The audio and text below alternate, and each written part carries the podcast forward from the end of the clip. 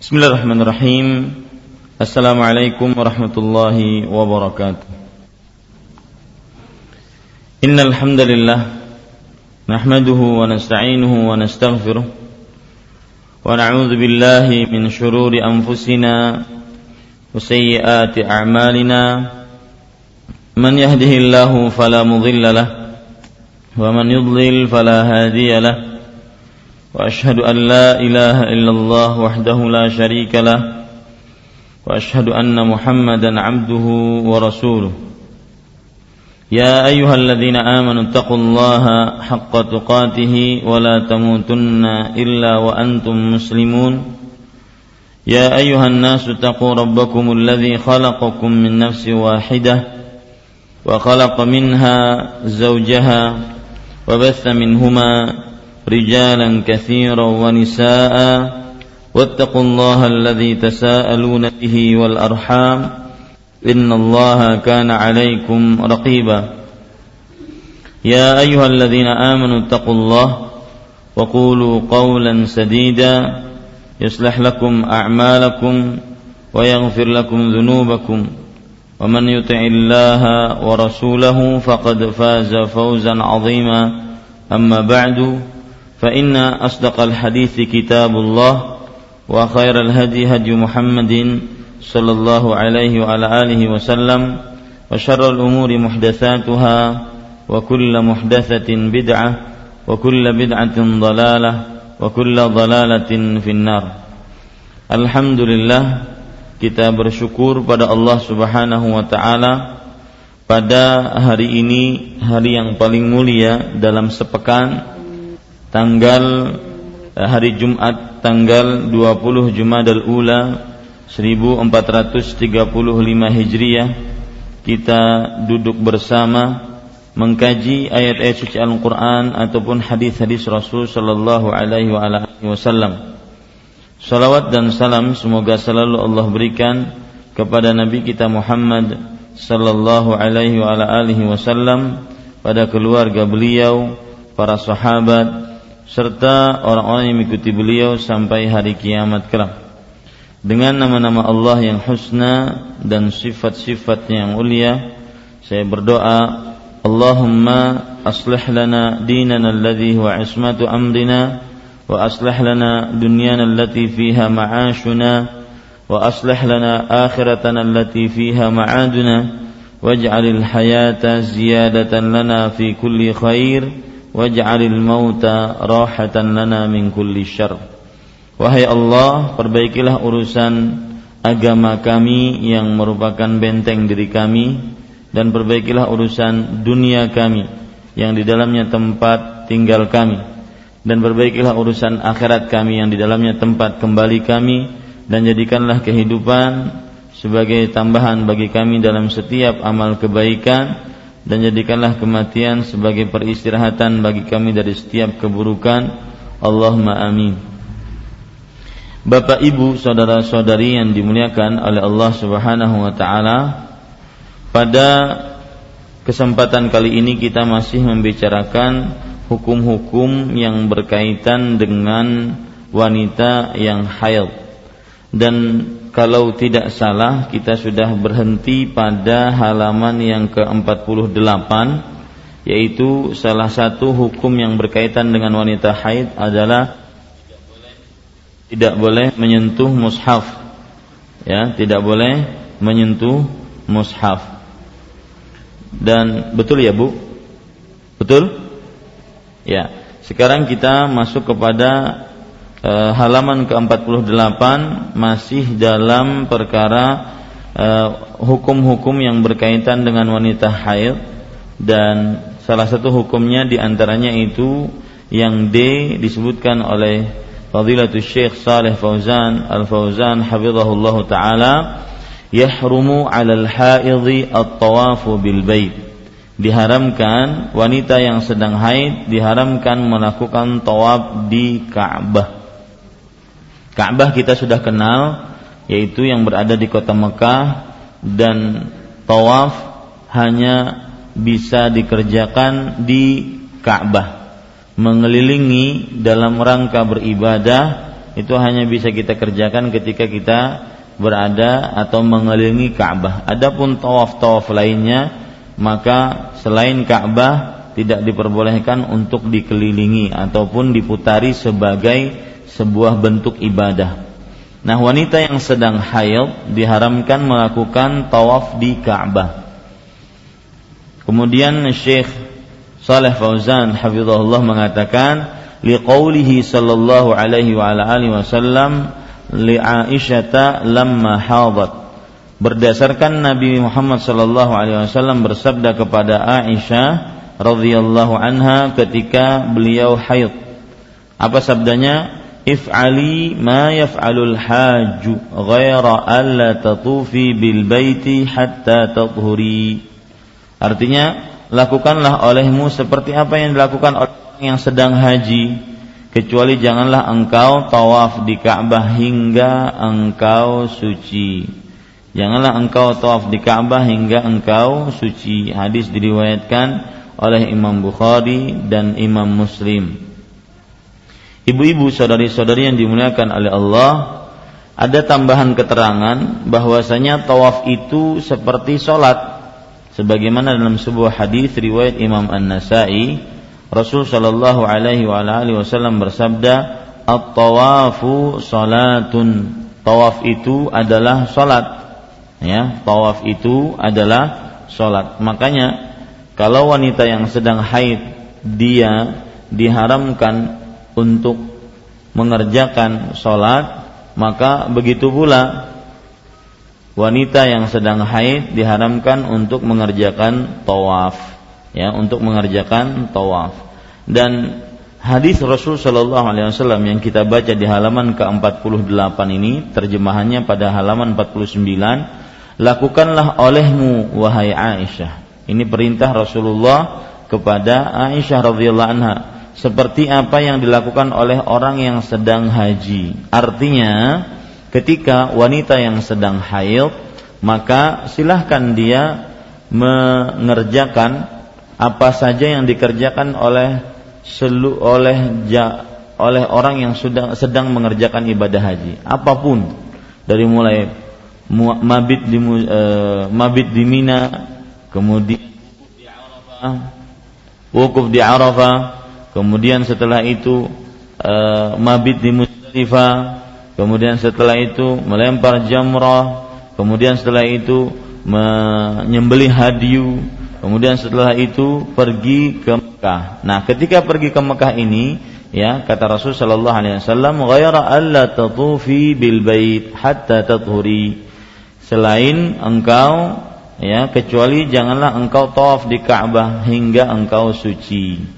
Ini menunjukkan wanita yang sedang haid ketika dia menunaikan ibadah haji, silahkan dia kerjakan apapun yang dikerjakan oleh jamaah haji dari perbuatan-perbuatan haji, kecuali satu, yaitu tawaf di Ka'bah. Itu saja yang tidak diperbolehkan.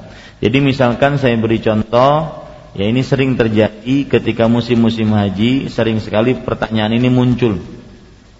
Misalkan orang ini mengambil haji dengan haji cara tamattu, maka setelah dia menunaikan umrah, alhamdulillah selamat dari haidnya, ternyata, ya, ketika dia tanggal 8 Dzulhijjah ingin berihram haji, ketika tanggal 8 Dzulhijjah ingin berihram haji, akhirnya apa yang terjadi? Dia haid. Nah, ini bagaimana, Ustaz? Maka jawabannya, silahkan berihram haji, terus kerjakan seluruh pekerjaan ibadah haji, dari mulai yang saya katakan tadi, mabit di Mina, kemudian wukuf di Arafah, kemudian mabit di Muzdalifah, kemudian melempar jamar, kemudian menyembelih hewan hadyu, ya, itu kerjakan seluruhnya, kecuali satu, tawaf ifadah. Ya, kecuali satu apa? Tawaf ifadah. Nah, ibu-ibu, saudari-saudari yang dimuliakan oleh Allah, di sana ada keringanan bagi wanita yang sedang haid, tetapi keringanannya ini kalau datang haidnya ketika setelah tawaf ifadah. Jadi pekerjaan terakhir haji itu tawaf ifadah. Nah, tawaf ifadah ini, setelah dia tawaf ifadah, wanita ini haid, maka pada saat itu ada keringanan. Keringanannya apa? Dia tidak mengerjakan tawaf wada. Ya, tidak mengerjakan apa? Tawaf wada. Ini mudah-mudahan nanti ibu-ibu yang belum menunaikan ibadah haji dimudahkan oleh Allah untuk menunaikan ibadah haji. Ibu-ibu saudari-saudari yang dimuliakan oleh Allah Subhanahu wa taala, jadi selain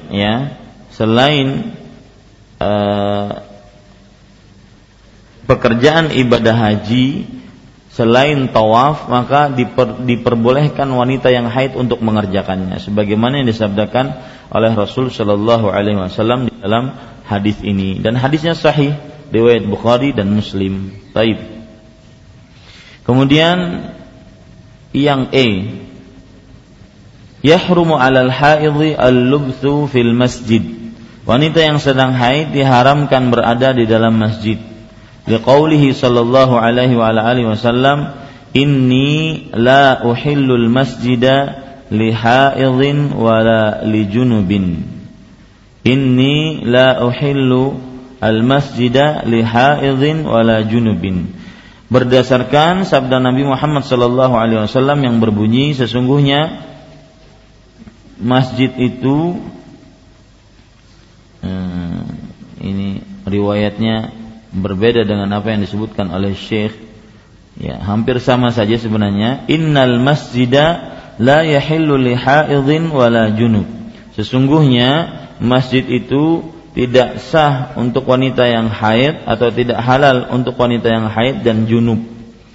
Ibu-ibu, saudari-saudari yang dimuliakan oleh Allah Subhanahu wa taala, ini dalil yang dibawakan oleh Syekh tentang bahwasanya seorang wanita yang haid, dia tidak diperbolehkan untuk berdiam di masjid, ya. Seorang wanita yang haid tidak diperbolehkan untuk berdiam di masjid. Dan di dalam hal ini terjadi perbedaan pendapat di antara para ulama.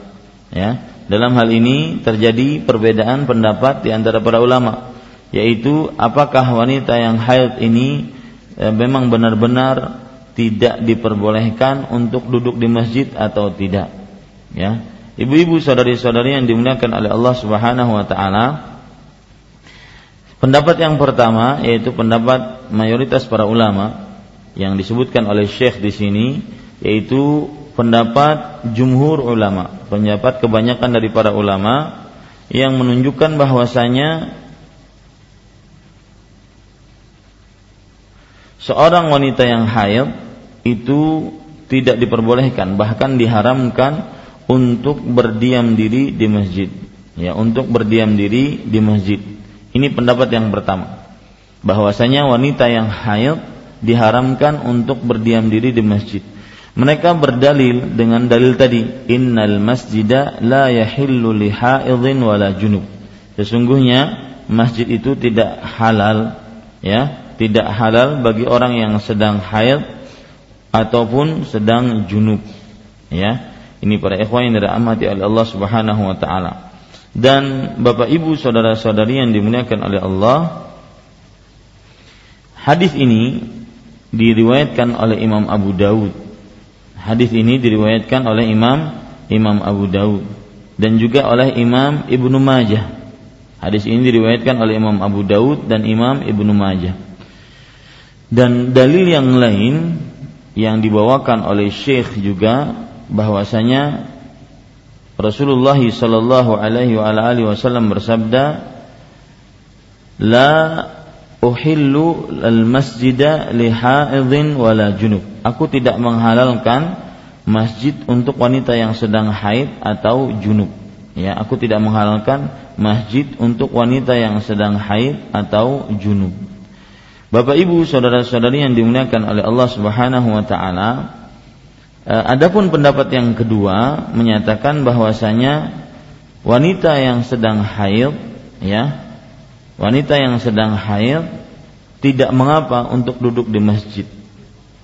Wanita yang sedang haid tidak mengapa untuk duduk di masjid. Kenapa demikian? Karena hadis yang dibawakan tadi adalah hadis yang tidak kekuatannya tidak begitu kuat, ya, kekuatannya tidak begitu kuat, dalam artian dipermasalahkan oleh para ulama hadis tersebut, dalam artian dipermasalahkan oleh para ulama hadis tersebut. Inilah dua pendapat yang terjadi di antara para ulama tentang hukum duduk di masjid bagi wanita yang haid, ya, hukum duduk di masjid bagi wanita yang haid. Saya akan periksa hadis tersebut di dalam beberapa kitab hadis, di antaranya yang disahihkan oleh Imam Al-Albani rahimahullahu taala, bahwasanya Imam Al-Albani rahimahullahu taala menyatakan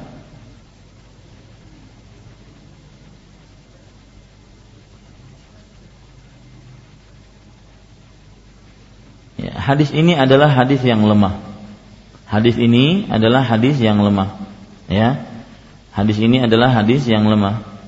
Innal masjida la yahillu li haidhin wa la yahillu li junubin wa la haid.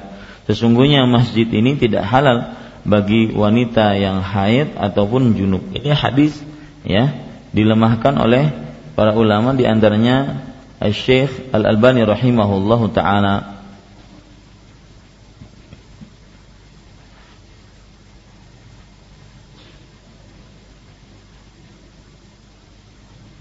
Ya. Ada lagi hadis yang dibawakan oleh Syekh Shalih Fauzan hafizahullahu taala,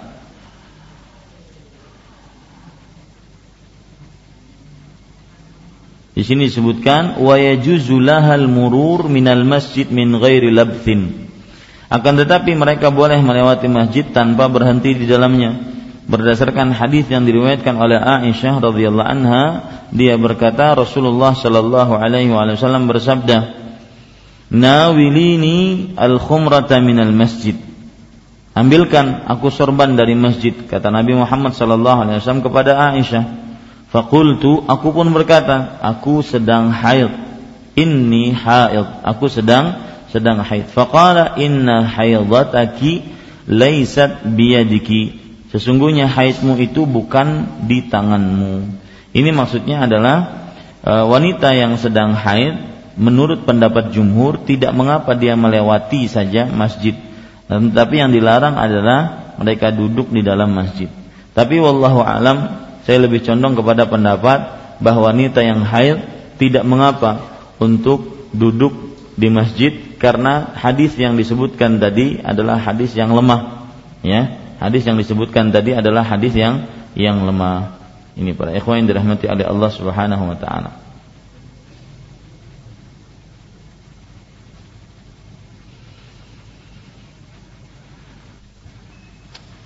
Baik, kemudian Bapak Ibu saudara-saudari yang dimuliakan oleh Allah, Syekh Shalih Fauzan hafizahullah taala mengatakan di sini, "Wala ba'sa an ta'tiyal haidhu bil adhkar al-syar'iyyah." Minat tahlil, wat takbir, wat tasbih, wal ad'iyah.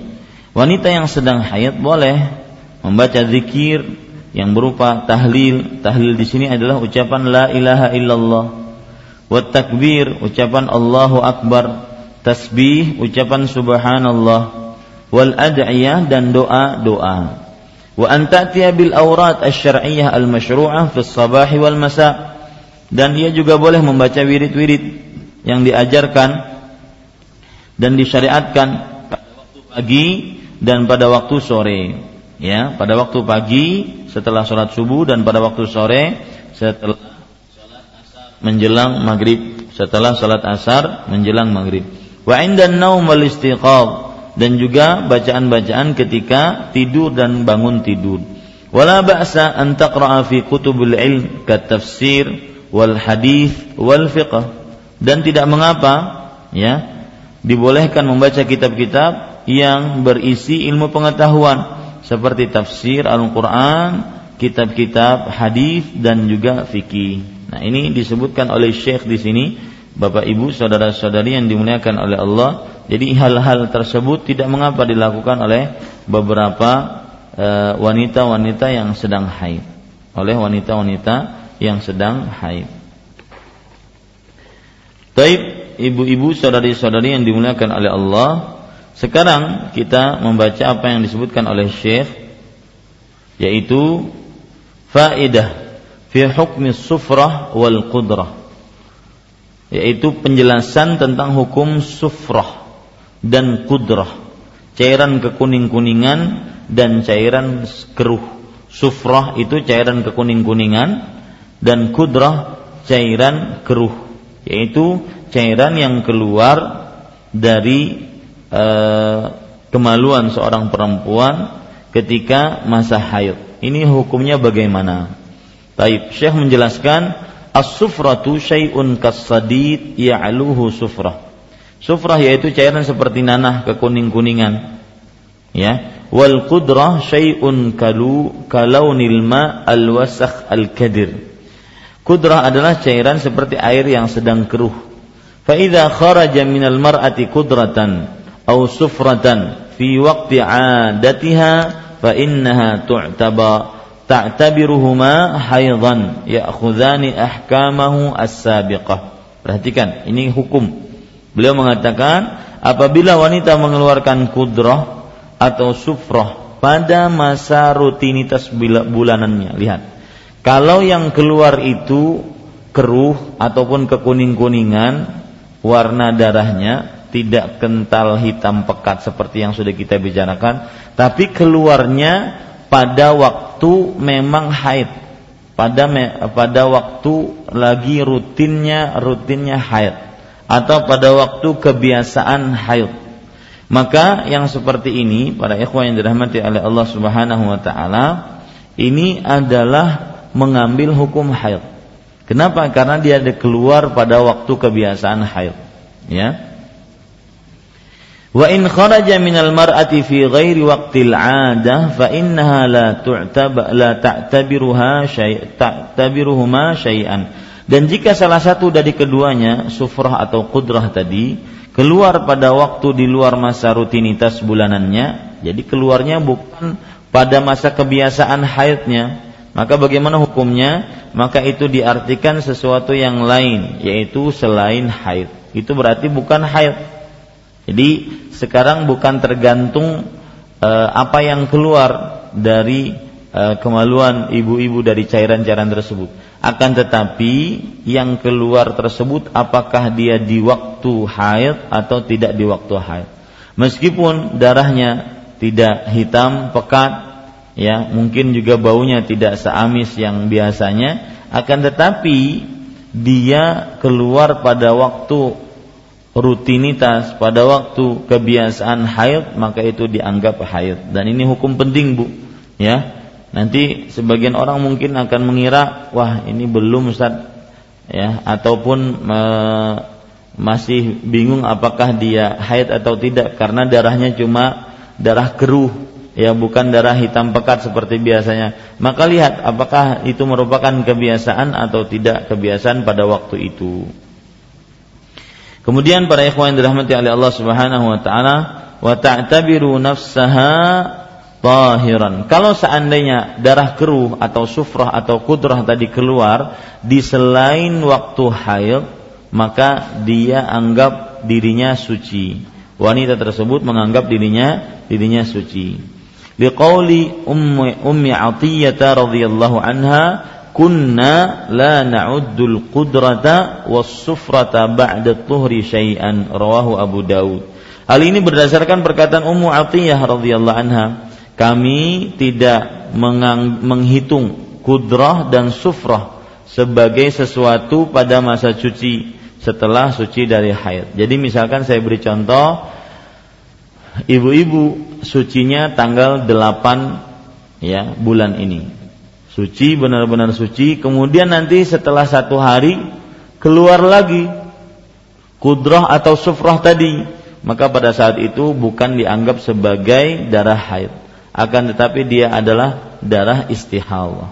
Ya, dia darah istihadah. Dan terjadi perbedaan yang sangat signifikan antara wanita yang haid dengan wanita yang istihadah. Wanita istihadah, dia seperti wanita suci lainnya. Dia mengerjakan seluruh syariat-syariat Islam, kecuali ketika dia ingin sholat, dia membasuh kemaluannya. Kemudian dia berwudu seperti biasa. Wallahu a'lam. Ya. Jadi ibu-ibu saudari-saudari yang dimuliakan oleh Allah Subhanahu wa taala, termasuk hukum yang perlu kita perhatikan adalah sufrah dan qudrah. Yaitu apabila keluar sufrah dan qudrah tersebut setelah bersuci, setelah suci, maka jangan dianggap sama sekali itu sebagai haid. Itu hanya istihadhah. Dalam artian kalau itu istihadhah, maka semua hukum-hukum yang berkaitan dengan wanita suci dia dapati, ya, kecuali tadi wanita yang istihadhah tadi sebelum dia sholat hendaknya dia mandi ataupun dia membersihkan kemaluannya. Wallahu a'lam. Hadis ini diriwayatkan oleh Imam Abu Dawud kemudian dan diriwayatkan oleh Imam Bukhari dengan lafaz ba'da tuhri. Diriwayatkan oleh Imam Bukhari tanpa menggunakan lafal setelah kesucian. Setelah kesucian. Ini menunjukkan ibu-ibu saudari-saudari yang dimuliakan oleh Allah bahwa bahkan yang sufrah dan qudrah tadi kalau seandainya dia datang, ya, entah itu setelah haid, entah itu jauh sebelum haid, ya, maka kalau hanya sufrah dan qudrah yang keluar dan bukan pada waktu kebiasaan haid, maka itu bukan haid. Ya, ini faedah dari riwayat Imam Bukhari yang tanpa menggunakan ba'da tuhri. Artinya wanita yang keluar sufra dan qudrah maka tidak dikatakan sebagai wanita haid kecuali pada waktu yang merupakan kebiasaan dia. Wallahu alam. Kemudian Asy-Syaikh Shalih Fauzan mengatakan wa hadza lahu hukmur raf' inda ahli al-hadis. Dan pemahaman bahwa diriwayatkan oleh Imam Abu Dawud dan Al-Bukhari tanpa kalimat setelah suci dari haid. Hadis ini dihukumi marfu', yaitu sanad-sanadnya bersambung sampai kepada Nabi Muhammad sallallahu alaihi wasallam. Li'annahu yu'tabaru taqriran minan Nabi sallallahu alaihi wasallam wa mafhumuhu annal qudrata was-sufrata qabla tuhri haidun ta'khudhani ahkamahu. Kemudian beliau mengatakan menurut ahli hadis karena ia dipandang sebagai takrir, yaitu persetujuan dan ketetapan dari Nabi Muhammad SAW. Artinya hadis seperti ini inilah ketetapan dari Nabi Muhammad SAW. Pemahamannya bahwa qudrah dan sufrah sebelum masa suci dipandang sebagai haid yang masuk ke dalam hukum-hukum haid. Ya, sebelum suci dipandang sebagai masa haid yang masuk hukum-hukum haid. Tapi sekali lagi ibu-ibu, saudari-saudari yang dimuliakan oleh Allah Subhanahu wa taala, bahwa apabila ada sufrah dan qudrah yang keluar dan itu bukan di masa haid, maka itu adalah apa? Itu adalah darah haid. Ya, afwan. Yang dia di masa haid, ya, itu adalah darah haid. Adapun yang bukan di masa haid, maka itu bukan darah haid. Wallahu a'lam. Ada faedah selanjutnya. Faedah ma alladhi ta'rifu bihil mar'atu nihayatu haidhiha. Penjelasan lainnya, apa tanda yang membuat seorang wanita mengetahui akhir masa haidnya? Ya, akhir masa haidnya. Maka Asy-Syaikh menjawab, ta'rifu dzalika binqita'id dam. Seorang perempuan mengetahui akhir masa haidnya, ya, dengan terputusnya pengeluaran darah wa dzalika bi ahadi alamatain, dan yang itu, ya, dengan salah satu tanda dari dua tanda. Jadi haid dinyatakan habis, dinyatakan selesai kalau terputus darahnya, tidak keluar lagi darahnya. Nah, cara mengetahui bahwasanya darah itu terputus dengan dua cara. Yang pertama, al-alamatul ula, tanda pertama, nuzulul qissatil bayda, keluarnya cairan putih yang mengikuti haid, ya, wahia bi fathil qaf ma'un abyad yatba'ul haidha yushbihu ma'al jass. Artinya dia adalah keluarnya cairan putih yang mengikuti darah haid menyerupai cairan warna kafur. Warna kapur terkadang juga tidak berwarna putih dan terkadang warnanya juga berbeda pada beberapa keadaan wanita. Faqad yakhtalifu launuha biikhtilafi ahwalin nisa. Ya, ini adalah salah satu cara kita mengetahui kapan berhenti haid, yaitu dengan keluarnya cairan putih dari kemaluan perempuan tersebut, ya, cairan putih. Kemudian cara tanda yang kedua, al-alamatu tsaniyah al-jufuf, yaitu kering. Wa huwa an tudkhila khirqatan aw qitnatan fi farjiha, dengan memasukkan kain atau kapas ke kemaluannya. Tsumma takhrujuha jaffah. Kemudian apabila dikeluarkan olehnya maka ia kering. Laisa 'alaiha syai'un, dan tidak ada sesuatu pun atasnya. La minad dam wala minal qudrah awis sufrah, ya. Tidak ada sesuatu apapun, baik berupa darah ataupun kudrah atau sufrah. Nah, ini para ikhwan yang dirahmati oleh Allah, dengan seperti ini kita mengetahui kapan darah haid kita atau darah haid ibu-ibu berhenti. Yang pertama yaitu dengan keluarnya cairan putih, lendir putih. Yang kedua yaitu dengan keringnya, ya, kemaluan seorang perempuan dari darah haid tersebut. Maka ini salah satu cara untuk mengetahui kapan berhentinya darah haid, dan penting untuk mengetahui kapan berhentinya darah haid tersebut. Baik para ikhwan yang dirahmati oleh Allah Subhanahu wa taala.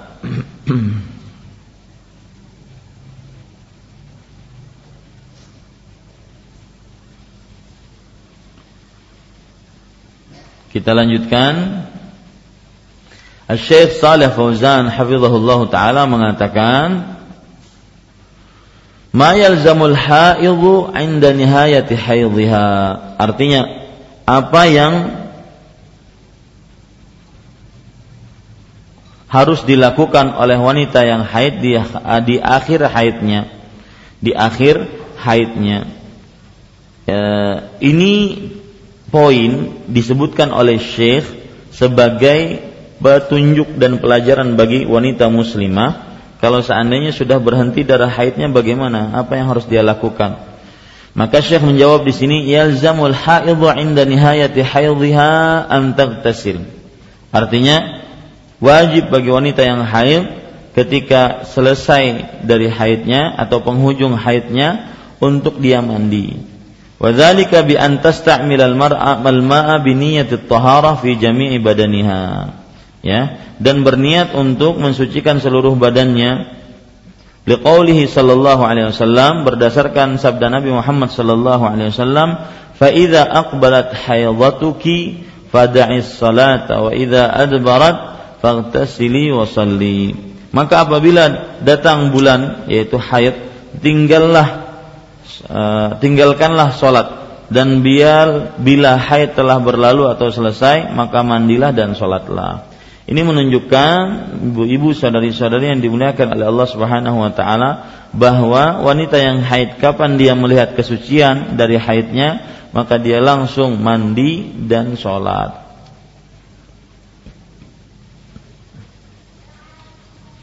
Baik ibu-ibu saudari-saudari yang dimuliakan oleh Allah Subhanahu wa taala, sekarang kita ingin membaca bagaimana Syekh Shalih Fauzan hafizahullah ta'ala memberikan kepada kita cara bagaimana mandi dengan mandi yang benar bagi wanita haid ini. Ya, mandi dengan cara mandi yang benar bagi wanita haid ini. Syekh Shalih Fauzan hafizahullah ta'ala mengatakan, tanbihun muhim, artinya peringatan yang penting. Idza dhaharatil haidhu wan nufasa awin nufasa qabla ghurubi syams, idza taharatil haidhu awin nufasa qabla ghurubi syams lazimaha an tusalli adh-dhuhra wal 'ashra min hadzal yaum. Lihat, ini pendapat Syekh, ya. Hendaknya itu belum, ya. Belum. sifatnya dulu, caranya ya, caranya antanwiya raf'al jahli awit taharati lis-salati wa nahwiha. Hendaklah dia dalam mandinya itu ia berniat mengangkat hadas besar atau bersuci untuk salat ya. Dia harus punya niat, karena Rasul sallallahu alaihi wasallam bersabda dalam hadis riwayat Bukhari, innamal a'malu binniyat, sesungguhnya amalan-amalan itu sesuai dengan niatnya ya. Kemudian Syekh mengatakan di sini, tsumma taqul, lalu kamu mengucapkan bismillah ya, lalu kamu mengucapkan apa? Bismillah. Ini Bapak Ibu saudara, ibu-ibu saudari-saudari yang dimuliakan oleh Allah Subhanahu wa taala, ini sebagaimana dalam hadis Abu Hurairah radhiyallahu anhu, kan tidak disebutkan dalam buku terjemahan kita. Hadis dari Abu Hurairah radhiyallahu anhu riwayat Imam Abu Daud, bahwasanya seseorang yang ingin mandi hendaknya dia mengucapkan bismillah. Hendaknya dia mengucapkan bismillah. Kemudian selanjutnya mandi dengan meratakan air ke seluruh badan dan alirkanlah air ke pokok rambut kepala. Ya. Bapak, ibu, ibu-ibu, saudari-saudari yang dimuliakan oleh Allah Subhanahu wa taala, di sini Syekh langsung menyebutkan bagaimana mandi tersebut ya, yaitu dengan menyiramkan dari kepala ke seluruh tubuh. Dari kepala ke seluruh tubuh. Kemudian mengalirkan air ke pokok rambut kepala. Mengalirkan air ke pokok rambut kepala. Kemudian pada ikhwan yang dirahmati oleh Allah Subhanahu wa taala, perlu diingat di sini ibu-ibu saudari-saudari bahwa ucapan bismillah itu cukup bismillah saja. Tanpa harus mengucapkan Ar-Rahman Ar-Rahim. Bismillah saja. Ya. Tanpa harus mengucapkan apa? Ar-Rahman Ar-Rahim. Nah, ini tambahan sedikit penjelasan. Kemudian juga termasuk hal yang disunahkan sebelum mandi adalah sebagaimana hadis dari Aisyah radhiyallahu anha diriwayatkan oleh Imam Bukhari bahwa yabda'u fayaghsilu kaffaihi thalathan. Nabi Muhammad sallallahu alaihi wasallam memulai dengan cara membasuh kedua telapak tangannya 3 kali. Jadi sebelum mandi wajib mandi dari haid, basuhlah kedua telapak tangan 3 kali. Kemudian para ikhwah yang dirahmati oleh Allah, juga Syekh Shalih Fauzan belum menyebutkannya di dalam buku beliau, yaitu yang silu farjahu bishimalihi wa yazilu min ma bihi min adza.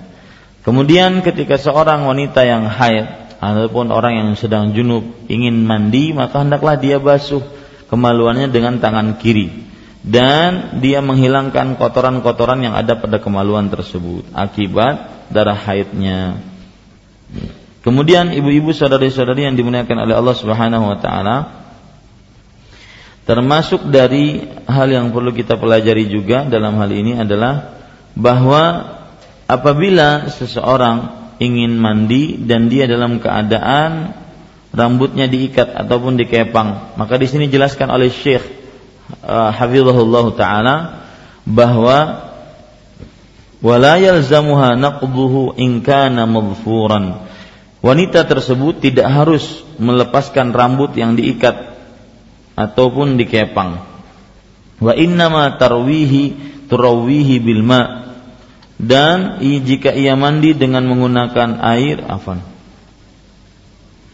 ia tidak harus melepaskan rambut yang diikat dikepang, hanya cukup disiram air saja. Ya, wa innama turawihi bil ma. Jadi kalau ibu-ibu ya punya kepangan rambut dan ibu mau mandi dari wanita dari haidnya, maka tidak perlu dibuka kepangannya tersebut. Cukup dia menyiramkan air pada kepangan tersebut. Wa in ista'malatis sidr awil mawad al munazzifah ma'al ma fa hasan. Nah, ini penting. Jika ia mandi dengan menggunakan sidr atau cendana atau bahan pembersih lainnya seperti sampo yang disertakan dengan air, maka itu lebih baik ya.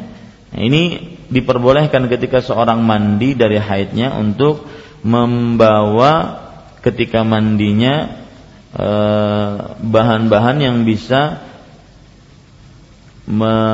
menghilangkan bau dari bau haidnya tadi ataupun bau badannya tadi. Maka diperbolehkan seseorang memakai materi-materi ataupun bahan-bahan yang sebagai pembersih, ya, yang digunakan dengan air. Kemudian Syekh Shalih Fauzan mengatakan, wa yustahabbu akhdhu qitnatan fiha misk aw ghairuhu min at-tib taj'aluha fi farjiha ba'da al-ightisal li amrihi sallallahu alaihi wasallam asma'a bidzalik. Artinya dianjurkan menggunakan kafas yang diberi minyak misik atau minyak wangi lainnya yang dia tempelkan di kemaluannya setelah mandi karena Rasulullah sallallahu setelah mandi karena Rasulullah sallallahu alaihi wasallam pernah menganjurkan Asma radhiyallahu anha untuk melakukannya sebagaimana disebutkan dalam hadis riwayat Imam Muslim, ya, sebagaimana yang disebutkan dalam hadis riwayat Imam Muslim. Intinya ibu-ibu saudari-saudari yang dimuliakan oleh Allah Subhanahu wa taala, seorang perempuan jika dia sudah suci dari haidnya maka bersegeralah dia mandi, ya, bersegeralah dia mandi. Wallahu a'lam.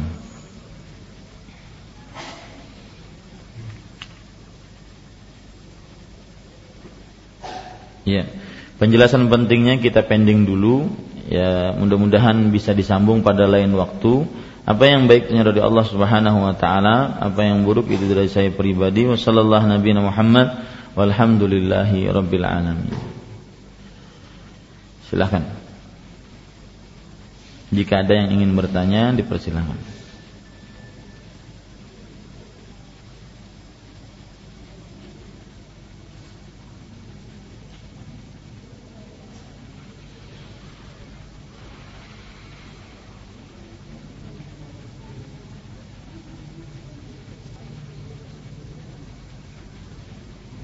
Silakan Bu.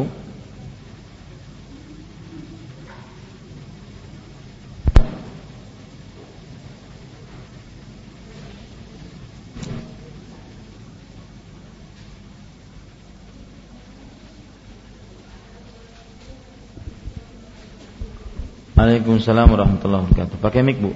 Assalamualaikum warahmatullahi wabarakatuh. Waalaikumsalam. Silakan Bu. Ustadz, ini saya mau tanya, pada waktu habis mau sholat zuhur tadi, saya mau sholat terus nggak tahu kalau ada keluar darah di celana saya, bukan haid tapi darah itu darah ambeien. Terus saya sholat, sudah sholat tapi celana saya keluar itu Ustaz, ada darah, gimana Ustaz? Apa hukumnya, ya? Iya. Begini, kalau seandainya darah itu dia yang muncrat saja yang najis. Berarti kan darah yang seperti darah sembelihan itu adalah darah yang najis. Misalkan kita menyembelih ayam, menyembelih sapi, kambing, onta, maka darah yang mengalir dengan keras itulah darah yang najis. Ad-damam masfuh namanya, ya. Adapun darah yang sepercik darah baik itu dari tubuh kita, ya, karena luka, maka itu Allahu a'lam tidak najis. Dengan dalil bahwa Umar bin Khattab radhiyallahu anhu ketika beliau ditusuk oleh seorang majusi dalam keadaan sedang sholat, maka beliau tetap melanjutkan sholatnya sampai akhirnya beliau tidak sanggup lagi, menunjukkan bahwasanya darah itu bukan sesuatu yang najis jika dia keluar dari tubuh kita ataupun keluar dari bekas yang ibu sebutkan tadi, penyakit ambien, maka itu tidak najis, ya, tidak najis. Kalau seandainya dianggap najis, maka ibu taunya setelah sholat, maka itu tidak mengapa. Kenapa? Karena Rasul Shallallahu Alaihi Wasallam pernah beliau sholat, kemudian di tengah-tengah sholat beliau diperingatkan oleh Jibril alaihissalam bahwasanya pada sendal Rasulullah Shallallahu Alaihi Wasallam terdapat pada sendal Rasulullah sallallahu alaihi wasallam terdapat najis, maka akhirnya beliau lepaskan sendal tersebut dan beliau tetap melanjutkan sholat. Dari sini para ulama mengatakan apabila seorang mengetahui setelah selesai sholat baru mengetahui ada najis, maka tidak mengapa, sholatnya tetap sah. Akan tetapi kalau dia mengetahuinya di pertengahan sholat, maka sholatnya harus diulang, ataupun sholatnya dia harus membersihkan najisnya dulu, baru setelah itu dia sholat. Ya, jadi kita katakan yang pertama tadi bahwa darah yang keluar dari darah akibat ambien tersebut bukan darah najis, maka seorang sholat dengannya tidak mengapa. Yang kedua, kalaupun dikatakan darah tersebut adalah darah najis, maka ya, ibu mengetahuinya kan setelah sholat, dan itu tidak mengapa. Wallahu a'lam. Nah. Assalamualaikum Ustaz. Waalaikumsalam warahmatullah. Ini yang maka apabila datang haid tinggalkanlah sholat, dan bila haid telah berlalu maka mandilah dan sholatlah. Apakah kalau kita sudah berniat mandi untuk mengangkat hadas besar karena haid, itu boleh langsung sholat tidak berudu lagi Ustaz? Karena ya, kan ini kan niatnya mengangkat hadas besar. Lalu yang kedua, kita niatnya mau mandi haid, tapi pada saat mengangkat air mau mandi itu lupa kita meniatkan mandi haid, cuma mandi mengangkat hadas besar cuma hanya membaca bismillah. Apakah itu sudah dinyatakan suci atau mungkin mengulang kembali mandinya? Iya. Makasih Ustaz. Iya, sama-sama. Semua pertanyaan tersebut tertuju kepada hadis Rasul sallallahu alaihi wasallam yang berbunyi innamal a'malu binniyat. Sesungguhnya amalan-amalan itu sesuai dengan niatnya. Sesuai dengan apa? Niatnya. Jadi ketika ibu meniatkan ketika mau mandi dari haidnya, ibu niatkan mengangkat hadas besar dan hadas kecil, maka itu sudah mencukupi. Tidak mengapa kita tidak berwudu lagi. Meskipun sebagian ulama mengatakan ya lebih dianjurkan untuk berwudu, tetapi hanya sebatas anjuran karena dia sudah mengangkat hadas besar dan hadas kecil, maka sesuai dengan niatnya. Berarti seseorang sesuai dengan niatnya, apabila dia niatkan mengangkat hadas besar dan hadas kecil, maka dia berarti tidak perlu berwudu lagi. Yang kedua yaitu kalau seandainya seorang lupa untuk berniat di tengah-tengah ataupun setelah mandi dia baru ingat, ya setelah mandi tadi dia baru ingat bahwasanya dia belum meniatkan mandi haid, maka pada saat itu ibu-ibu saudari-saudari yang dimuliakan oleh Allah, dia harus mengulang mandinya. Dia harus mengulang mandinya karena Rasulullah SAW bersabda innamal a'malu binniyat wa innama likulli imri'in ma nawa. Sesungguhnya amalan-amalan itu sesuai dengan niatnya, dan sesungguhnya seseorang sesuai dengan apa yang dia niatkan. Sesungguhnya seseorang sesuai dengan apa yang dia niatkan. Ini ibu-ibu saudari-saudari yang dimuliakan oleh Allah. Jadi saya ulangi, kalau seandainya dia tidak mempunyai niat sama sekali, hanya dia membasahi badannya meskipun sekujur tubuhnya, ya, meskipun begisik habis-habisan, tapi tidak ada niat dia untuk mengangkat hadas besar, tidak ada niat mengangkat hadas haidnya, maka dia harus mengulang mandinya tersebut karena semua perbuatan sesuai dengan niatnya. Wallahu a'lam. Nah, silakan Bu.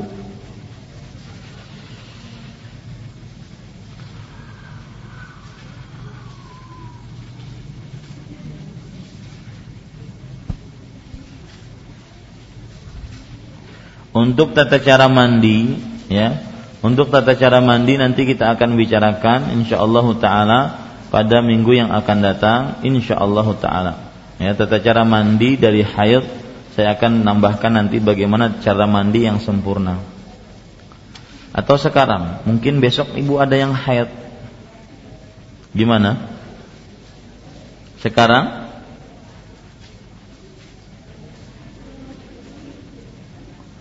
Ya, saya ucapkan secara singkat ya, ibu-ibu saudari-saudari sekalian, tata cara mandi haid yang pertama harus dengan niat. Niat mengangkat hadas besar dan hadas kecil. Yang kedua mengucapkan bismillah. Yang ketiga yaitu membasuh kedua telapak tangan. Sebagaimana dalam hadis Aisyah dan Maimunah radhiyallahu anhuma. Yang keempat membasuh kemaluan dan membersihkan kotoran-kotoran yang ada pada kemaluan. Yang kelima yaitu memukulkan tangan, ya, memukulkan tangan tersebut, ya, yang kiri ke tanah. Kalau kita ke lantai, ya, kemudian kita gosok-gosokkan tangan tersebut, ya. Boleh juga seseorang membasuhnya dengan sabun langsung, diperbolehkan, ya. Boleh dia memukulkan ke dinding, kemudian dia gosok-gosokkan, ataupun dia membasuhnya dengan sabunnya. Tangan kiri yang dibasuh, ya, karena tangan kiri yang memegang kemaluan dan juga kotoran tadi. Kemudian yang keenam, yaitu berwudu dengan wudu yang sempurna. Berwudu dengan wudu yang sempurna. Kalau seandainya di akhir wudu dia ingin mengakhirkan kedua kakinya untuk dibasuh di akhir, tidak mengapa. Dalam artian ketika dia berwudu dengan sempurna tersebut, dia tinggalkan membasuh kedua kakinya. Nanti membasuh kedua kaki di akhir, itu tidak mengapa, ya. Yang ketujuh, dia memasukkan jari jemarinya ke dalam air, ya, ke dalam air dulu, lalu setelah itu dia remas-remas kepalanya, ya. Dia remas-remas rambut kepalanya sampai kira-kira seluruh rambut kepala atau seluruh kulit kepala basah. Sampai kira-kira seluruh kulit kepala basah. Kemudian setelah itu baru dia siram air sebanyak 3 kali di kepalanya tadi, ya. Siram air sebanyak 3 kali di kepalanya tadi. Ini hal ini berdasarkan hadis riwayat Imam Bukhari. Bagaimana Nabi Muhammad SAW menyebutkan tentang sifat mandi dari junub, dan termasuk di dalamnya mandi dari haid. Dan ibu-ibu saudari-saudari yang dimuliakan oleh Allah Subhanahu wa taala, tidak mengapa kita memulai bagian kanan dulu 3 kali, ya. Kemudian bagian kiri 3 kali, lalu setelah itu bagian tengahnya. Ya, bagian tengahnya. Ini ibu-ibu saudari-saudari yang dimuliakan oleh Allah Subhanahu wa taala. Kemudian di sana ada perbedaan antara orang wanita yang mandi junub dengan wanita yang mandi haid. Wanita yang mandi junub, dia tidak dianjurkan untuk membuka kepangnya, ya, tidak dianjurkan untuk membuka kepangnya. Akan tetapi wanita yang haid dianjurkan untuk membuka kepangnya, ya, sebagaimana yang disebutkan dalam hadis Aisyah radhiyallahu anha, ya, yang diriwayatkan oleh Imam Bukhari. Rasulullah sallallahu alaihi wasallam pernah bersabda, "Da'i umrataki wangtidhi ra'siki wamtashiti." Tinggalkan umrahmu dan bukalah kepang rambutmu, kemudian bersisirlah. Ini menunjukkan, ibu-ibu saudari-saudari yang dimuliakan oleh Allah, dianjurkan bagi wanita yang haid untuk membuka kepangnya. Jadi membuka ikatan rambutnya. Ya, membuka ikatan rambutnya kalau wanita yang sedang haid. Adapun yang junub tidak seperti itu. Boleh dibuka, boleh juga tidak. Kemudian baru setelah itu disiramkan air ke seluruh badan. Disiramkan air ke seluruh badan. Boleh bagian kanan dulu, kemudian nanti bagian kiri, berdasarkan hadis riwayat Bukhari bahwa Nabi Muhammad SAW kana yu'jibuhu tayammuna fi tanu'ulihi wa tarajjulihi wa tuhurihi wa fi sya'nihi kullih. Bahwa Nabi Muhammad sallallahu alaihi wasallam beliau suka untuk memulai bagian kanan, baik ketika memakai sendal atau sepatu, baik ketika menyisir rambut, ataupun ketika mandi suci ataupun bersuci. Wallahu a'lam. Kemudian yang ke-9, yang terakhir, ibu-ibu saudari-saudari yang dimuliakan oleh Allah, dia berpindah dari tempat dia mandi tadi, mungkin dia berpindah ke samping, tetap aja dalam kamar mandi, jangan di luar kamar mandi, heboh nanti orang, ya. Dia berpindah di samping kamar, di tempat sampingnya tadi, kemudian dia membasuh apa? Membasuh kakinya yang belum dia basuh tadi. Ya, ini kira-kira mandi yang sempurna seperti itu. Ya, wallahu a'lam. Nah. Silakan. Assalamualaikum warahmatullahi wabarakatuh. Waalaikumsalam. Iya, Ustaz ini nanya tentang ini, cara mandi setelah suami istri berhubungan intim itu Ustaz. Pernah mendengar penjelasan Ustaz Yazid bin Abdul Qadir Jawas itu ya begitu selesai berhubungan intim mandinya itu langsung gitu mandi ya, mulai dibasahi mulai dari kepala ya dengan niat gitu ya. Boleh memang boleh rambutnya boleh di misalnya diikat boleh dilepas atau tidak dilepas. Nah, terus yang kedua itu ada juga pernah mendengar bahwa dengan cara berwudu dulu gitu. Jadi mohon penjelasan Ustaz yang mana lebih? Iya, berwudu dulu ada hadisnya dari Nabi Muhammad SAW diriwayatkan oleh Aisyah radhiyallahu anha riwayat Bukhari. Ya, bahwasanya Rasulullah SAW memerintahkan Aisyah sebelum atau Aisyah radhiyallahu anha menceritakan Rasulullah sallallahu alaihi wasallam sebelum beliau mandi dari mandi haid maka beliau berwudu dulu ya berwudu. Ini ada hadis riwayat Aisyah radhiyallahu anha riwayat Bukhari. Nah. Silakan yang lain. Dari Skype silakan. Bagaimanakah apabila seorang wanita yang mengalami istihadah yang berkepanjangan, apakah diperbolehkan bergaul dengan suaminya secara normal ataukah tidak? Mohon penjelasannya syukuran. Ya, hukum-hukum istihadah kita akan dapati nanti ya ketika kita membicarakan hukum istihadah. Salah satunya adalah wanita yang istihadah itu seperti wanita suci. Tidak ada perbedaan antara wanita istihadhah dengan wanita suci. Sama dari sisi hukumnya. Dia boleh bergaul dengan suaminya, ya, dia boleh melayani suaminya, mohon maaf pada kemaluannya ketika berhubungan intim boleh. Karena dia adalah darah yang bukan darah haid, ya, akan tetapi darah istihadhah. Jadi semua hukum yang berkenaan dengan wanita istihadhah sama dengan wanita yang suci, tidak ada bedanya. Bedanya hanya wanita yang istihadhah kalau ingin mengerjakan sholat, dia membasuh kemaluannya, kemudian dia berwudu, kemudian dia sholat. Boleh juga kalau seandainya dia mampu, dia sanggup, dia mandi sebelum dia sholat. Wallahu a'lam. Satu lagi Ustaz dari radio Ustaz. Silakan. Assalamualaikum Ustaz. Kalau seorang janda menikah lagi. Kalau apa? Kalau seorang janda menikah lagi masih perlu wali. Bapaknya sudah meninggal dan saudara laki-lakinya di luar kota. Bagaimana Ustaz? Jazakallahu khair. Iya. Bapaknya sudah meninggal, saudara laki-lakinya di luar kota, di Papua.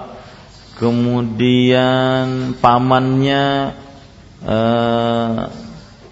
di Sumatera paling ujung. Kemudian apalagi kakeknya di lagi sibuk, tetap pakai wali. Ya, maksud saya menyulitkan. Kalau pertanyaannya sulit itu, lebih sulit dari itu tetap pakai wali. Ya, tetap pakai wali. Rasulullah Shallallahu Alaihi Wasallam bersabda, la nikaha illa biwali. Tidak sah pernikahan kecuali dengan wali. Ya. Nah, ibu-ibu sini silakan. Assalamualaikum Ustaz. Waalaikumsalam warahmatullahi wabarakatuh. Mau tanya tentang kemarin waktu Bulul Maram ya, yang tentang air yang ketika itu tidak diperbolehkan atau tidak apa bagi seorang laki-laki mandi bekas air istrinya bekas. Atau sebaliknya ya. Iya. Itu maksudnya air yang di embernya itu atau di bejananya itu ataukah air yang telah dipakainya itu Ustaz? Iya, bagus Bu. Terima kasih atas pertanyaannya, jazakumullahu khairan. Jadi yang dimaksud itu adalah la taghtasilul mar'atu bi fadlir rajuli aw ar-rajulu bi fadlil mar'ati wal yaghtarifa jami'an, kata Rasulullah sallallahu alaihi wasallam. seorang perempuan tidak boleh mandi dari sisa air. Sisa air, jadi misalkan ada sebuah ember ataupun bak, si laki-laki tersebut mandi di situ, maka sisanya dia tidak boleh pakai. Entah itu sisanya kemasukan air ataupun tidak kemasukan. Yang jelas sisa dari bekas mandi suami tadi tidak diperbolehkan untuk dipakai. Ini menurut hadis ini, ya, hendaklah mereka mandi bersama-sama. Maksudnya seperti itu. Nah, sekarang bagaimana hukumnya? Apa memang seperti itu, Ustaz? Maka jawabannya tidak. Itu hanya sebatas anjuran Rasulullah Sallallahu Alaihi Wasallam. Tetapi sebenarnya diperbolehkan seorang perempuan mandi dari bekas seorang suami, dan seorang suami boleh mandi dari bekas seorang istri. Jadi tidak mengapa. Karena ada riwayat yang lain dalam kitab Bulughul Maram juga dijelaskan bahwasanya Rasulullah Shallallahu Alaihi Wasallam mandi bekas dari air Maimunah radhiyallahu anha. Kemudian Nabi Muhammad Shallallahu Alaihi Wasallam mandi, ya, bekas dari Aisyah radhiyallahu anha. Ini menunjukkan bahwasanya larangan tadi hanya keutamaan. Artinya siapa yang mengerjakannya diperbolehkan, tidak mengapa, dan tidak ada hukum haram atau makruh. Hanya lebih utama kalau seandainya seorang suami mandi tersendiri dengan air tersendiri, seorang istri mandi dengan air tersendiri. Adapun kalau dia memakai bekas istrinya ataupun bekas suaminya, maka tidak mengapa. Wallahu a'lam.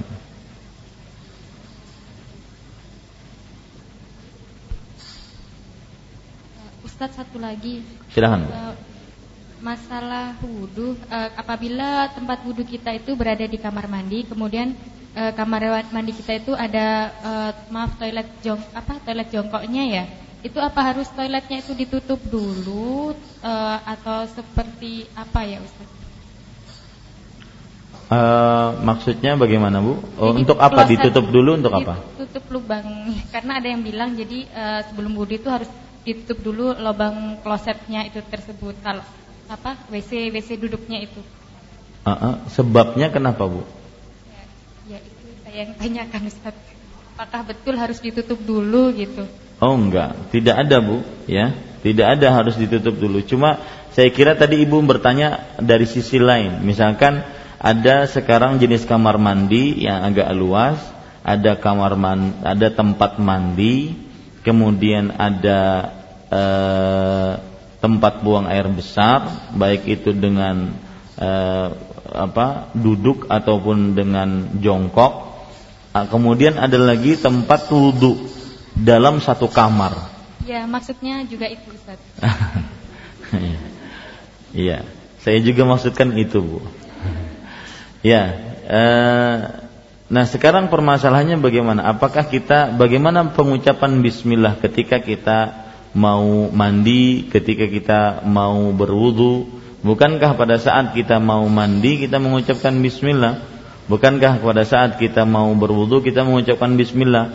Padahal di sana ada tempat buang hajat. Ya, padahal tidak diperbolehkan seseorang untuk mengucapkan lafzul jalalah di tempat-tempat buang hajat.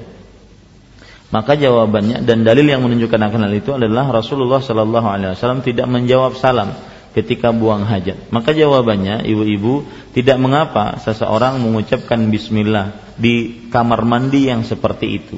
Karena yang terlarang itu adalah ketika kita buang hajatnya, baik jongkok atau duduknya, itu pas di tempat itulah kita dilarang untuk mengucapkan lafaz-lafaz Allah ataupun lafzul jalalah yang kita agungkan. Ya, adapun tempat mandinya tadi ataupun tempat berwudunya, ya, water close-nya tadi, itu tidak mengapa, ya, seseorang mengucapkan bismillah di situ. Wallahu a'lam. Ya, ada sebagian yang berpendapat, Ustaz, kalau di tempat seperti itu sebagian berpendapat bismillahnya di dalam hati. Maka saya katakan tidak mengapa, karena yang dilarang itu adalah di tempat buang hajatnya. Jadi ketika kita mau duduk atau jongkok di tempat buang hajat, itulah yang kita dilarang untuk mengucapkan bismillah. Wallahu a'lam. Nah,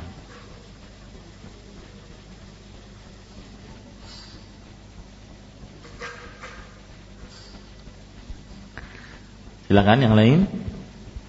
Ustaz, satu lagi. Silakan. Bolehkah kita berwudu, mohon maaf, dengan tidak memakai pakaian gitu? Bolehkah kita berwudu tanpa menutup aurat? Maka jawabannya, kita sebagai umat Islam harus menentukan sebuah hukum dengan dalil, ya. Dan apabila tidak ada dalil, maka asal hukumnya boleh. Al-aslu fil asya al-ibahah. Asal hukum segala sesuatu itu diperbolehkan selama tidak ada dalil. Ya, kalau ada dalil maka kita berputar dengan dalil. Artinya sesuai, kita mengikuti sesuai dengan dalilnya. Nah, sekarang permasalahan ibu-ibu, saudari-saudari yang dimuliakan oleh Allah, berwudu. Berwudu saya belum dapatkan ada dalil bahwasanya seorang ketika berwudu dilarang berbicara. Seseorang ketika berwudu dilarang untuk tidak menutup aurat. Maka ini belum ada dalil yang saya ketahui sampai saat ini, dengan keterbatasan ilmu yang saya miliki, bahwa belum ada dalil dari Al-Quran ataupun hadis Rasul Sallallahu Alaihi Wasallam yang menunjukkan orang berwudu harus dia dengan menggunakan menutup auratnya, ataupun seorang berwudu tidak boleh berbicara. Ya. Ini tidak benar dan belum ada contohnya dari Rasul Sallallahu Alaihi Wasallam, dan belum ada penegasan dari Rasul Sallallahu Alaihi Wasallam tentang hukum ini. Sekali lagi, kita beragama berputar dengan dalil.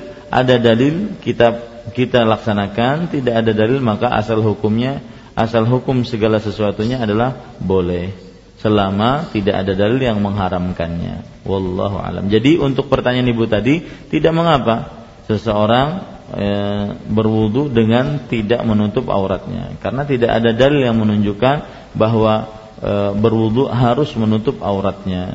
Wallahu a'lam. Nah,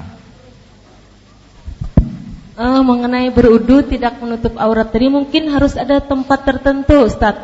Kalau dia berwudunya tidak menutup aurat di luar, bukan di dalam kamar yang tertutup atau di kamar mandi misalnya, gimana tuh, Ustaz? Iya, itu yang saya maksudkan adalah ketika dia berada di luar, di dalam rumah, ya. Makanya tadi ditanyakan kan dalam keadaan tidak memakai baju ataupun telanjang, mungkin habis mandi junub. Tidak mungkin kan pembicaraan itu berada di luar kamar mandi. Nggak mungkin di pasar hanyar, Bu.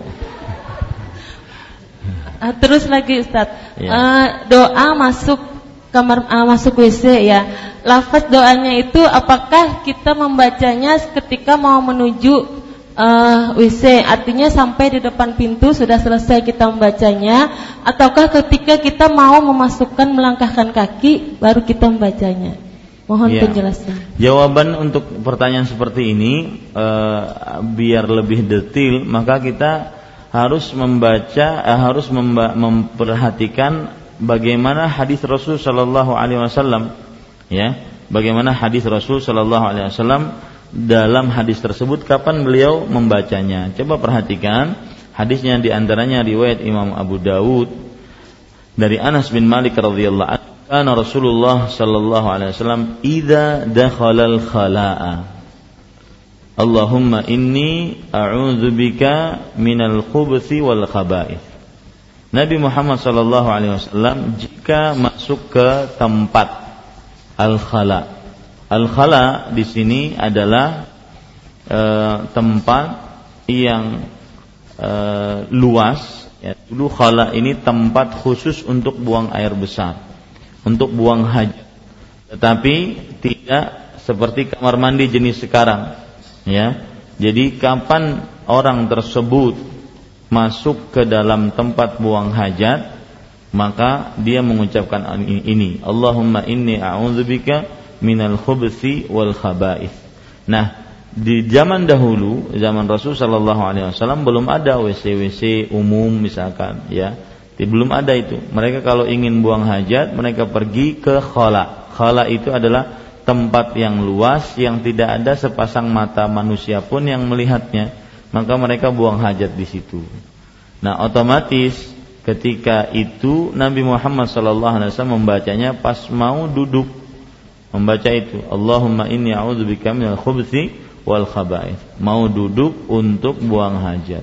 Maka seseorang apabila dia masuk ke dalam kamar mandi, yang saya pahami dari hadis ini adalah seseorang membacanya ketika dia mau duduk di tempat buang air besarnya tadi atau buang air kecilnya tadi. Ya, begitu. Wallahu a'lam. Ustaz, dari BPM Imam Syafi'i, Ustaz. Nah, silakan. Assalamualaikum warahmatullahi wabarakatuh. Bagaimana hukum haid yang terputus beberapa hari lalu, di hari setelah terputus itu sisa haid ada lagi? Yang saya tanyakan, apakah saat terputus beberapa hari yang biasanya 3-4 hari lamanya itu boleh kita melaksanakan sholat? Dari Ibu Niar di Makassar. Iya, ibu-ibu saudari-saudari yang dimuliakan oleh Allah, ini jawaban semestinya ibu-ibu terutama yang hadir di majelis sudah tahu bagaimana menjawabnya. Silahkan Bu, gimana jawabnya? Kita sudah belajar masalah haid. Jadi ada orang haid ya 1-3 hari, kemudian terputus 3-4 hari, lalu nanti datang lagi haidnya. Pertanyaan ibu tadi adalah 3-4 hari tadi dia sholat atau tidak? Kemudian darah yang datang setelah 3-4 hari tadi dinyatakan darah haid atau tidak? Nah, gimana Bu? Yang bisa jawab saya kasih buku. Nah,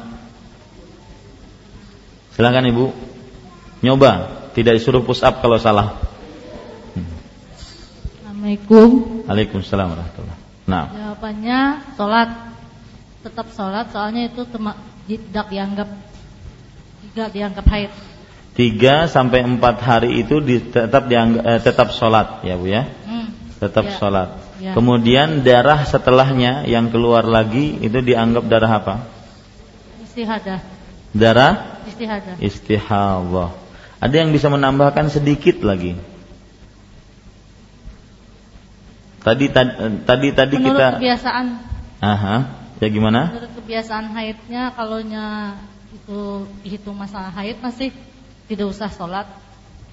Oh, taib. Kalau seandainya setelah 3-4 hari tadi yang tidak keluar haid, kemudian keluar haid, maka dia dilihat kebiasaannya, begitu Bu? Dilihat kebiasaannya? Ya. Ya, dilihat kebiasaannya.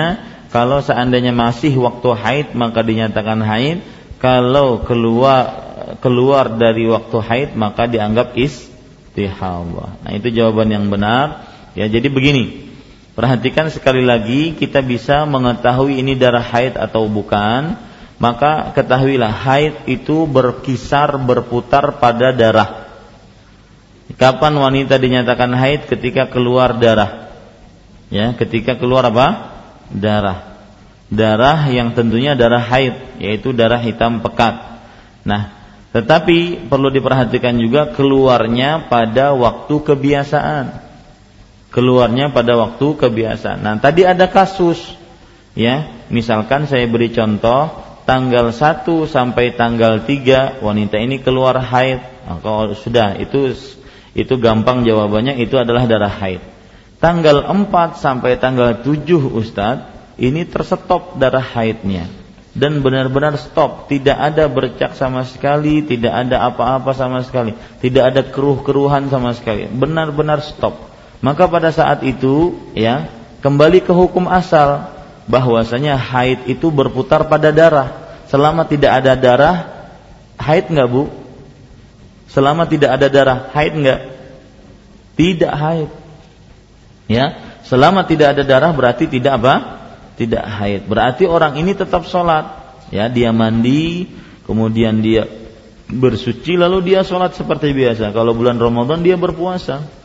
Nah, ternyata tanggal 8 keluar lagi Ustaz. Maka dilihat tanggal 8 ini apakah masih kebiasaan dia haid atau tidak.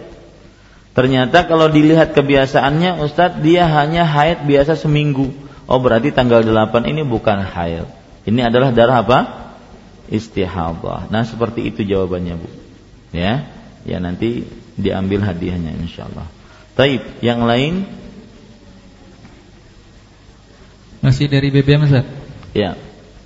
Bolehkah memakai KB? Kalau boleh KB apa yang dianjurkan dalam Islam? Saya sudah memakai KB spiral, bolehkah? Selama saya memakai KB spiral haidnya normal, tapi kalau sudah selesai tiap hari selalu ada keluar darah sedikit. Bagaimana Ustaz? Bolehkah sholat dan berhubungan suami istri? Ya. Ini salah satu dampak bentuk daripada seorang merusak dari hikmah-hikmah Allah Subhanahu wa taala dalam penciptaannya. Ya. Bahwasanya darah haid itu Allah berikan siklusnya memang sesuai dengan takdir yang Allah sudah ciptakan dengan hikmahnya, dengan ilmunya. Maka ketika kita menahan, maka akhirnya terdapatlah permasalahan-permasalahan seperti ini. Saya ingin menjawab dulu hukum memakai KB. Maka jawabannya satu, memakai KB jika tujuannya untuk memutuskan kehamilan, maka ini haram hukumnya. Ya, untuk memutuskan kehamilan maka ini haram hukumnya karena bertentangan dengan tujuan syariat menikah. Rasulullah SAW bersabda, "Tazawwadul wadud al-walud, fa inni mukathirun bikumul umam." Artinya, nikahilah wanita-wanita yang pecinta dan mempunyai banyak anak. Artinya diharapkan memiliki banyak anak. Maka sesungguhnya aku membanggakan jumlah kalian di hadapan umat-umat yang lain. Jadi dengan kita mempunyai banyak anak itu sebenarnya membantu Rasulullah Shallallahu Alaihi Wasallam untuk membanggakan umatnya di hadapan umat-umat yang lain. Yang kedua, apabila tujuannya adalah untuk tanzim, untuk memanage waktu kehamilan, ini juga diharamkan. Kenapa? Karena seorang wanita dianjurkan untuk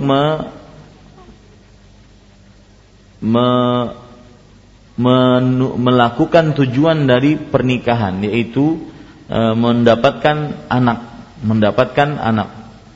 Nah, yang ketiga, apabila dilakukan oleh seorang perempuan yang sangat membutuhkan karena keadaan kondisi tubuhnya lemah, kemudian dia kalau haid maka akan berpengaruh pada kejiwanya, nyawanya, kalau seandainya wanita tersebut hamil maksud saya, akan berpengaruh pada nyawanya ataupun jiwanya, kesehatannya, maka ini tidak mengapa. Itu pun dengan dua syarat. Yang pertama diizinkan oleh suami, yang kedua dilakukan dan diizinkan oleh ahli medis yang bersangkutan. Ini tidak mengapa, ya. Jadi tiga hal itu, kalau seandainya untuk tahdidun nasl artinya memutuskan keturunan, maka ini haram. Begitu juga untuk tanzimul waqt, maka ini lebih baik dijauhi karena juga termasuk hal yang dilarang.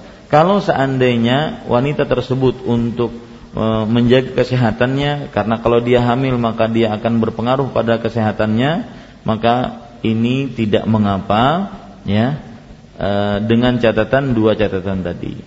Dan ibu-ibu saudari-saudari yang dimuliakan oleh Allah, saya katakan program KB dengan meminum pil, memakai spiral atau suntik atau yang semisalnya, maka ini adalah program yang tidak wajar, yang bertentangan dengan penciptaan dan hikmah Allah Subhanahu wa taala dalam penciptaannya. Makanya banyak pertanyaan-pertanyaan darah yang berkisar seputar darah haid itu akibat seseorang memakai alat-alat kontrasepsi seperti ini. Nah, sekarang ibu-ibu saudari-saudari, kalau sudah kita tahu hukumnya, maka kalau seandainya dia tadi keluar darah sedikit-sedikit, ya, kalau ibu tadi bilang bahwasanya kalau dia melepaskan spiralnya maka keluar darah sedikit-sedikit, ya, bahkan hampir setiap hari. Nah, kira-kira ibu-ibu ada yang tahu jawabannya? Silahkan. Yang tahu saya kasih hadiah lagi, nanti diambil di rumah. Nah, kalau dia lepas spiralnya, pertanyaannya ibu, kalau lepas spiralnya ternyata dia akan mengeluarkan hampir setiap hari darah, apakah darah ini disebut dengan darah haid atau tidak? Itu pertanyaannya. Jawab pakai mic. Nah,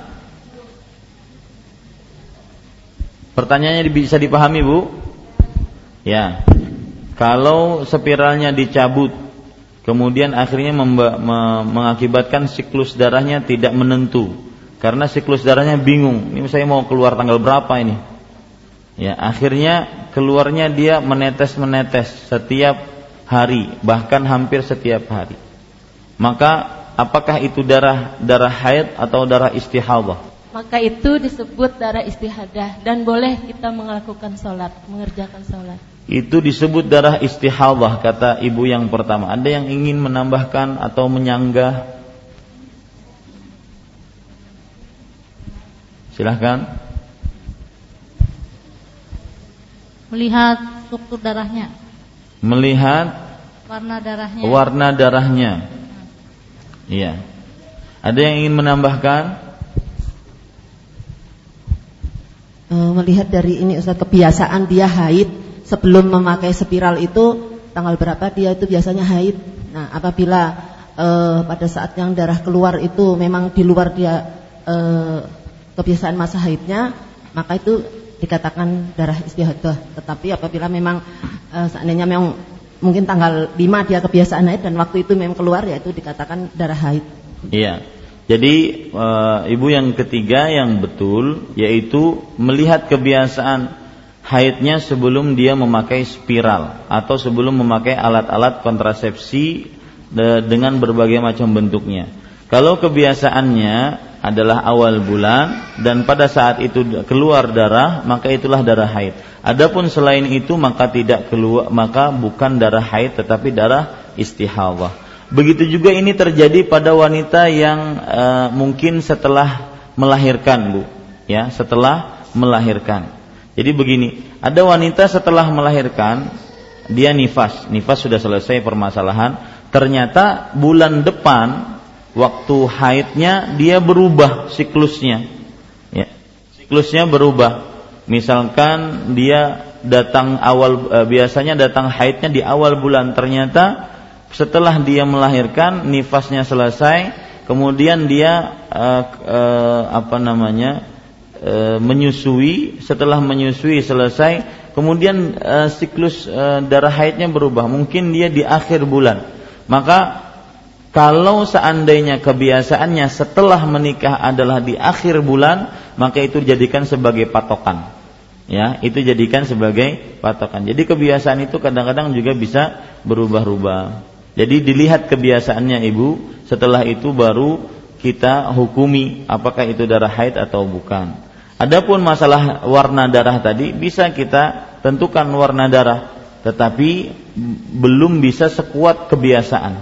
Ya, kecuali kalau seandainya si wanita tersebut memang sebelum memakai spiral tidak ada kebiasaan tetap. Nah, ini lain.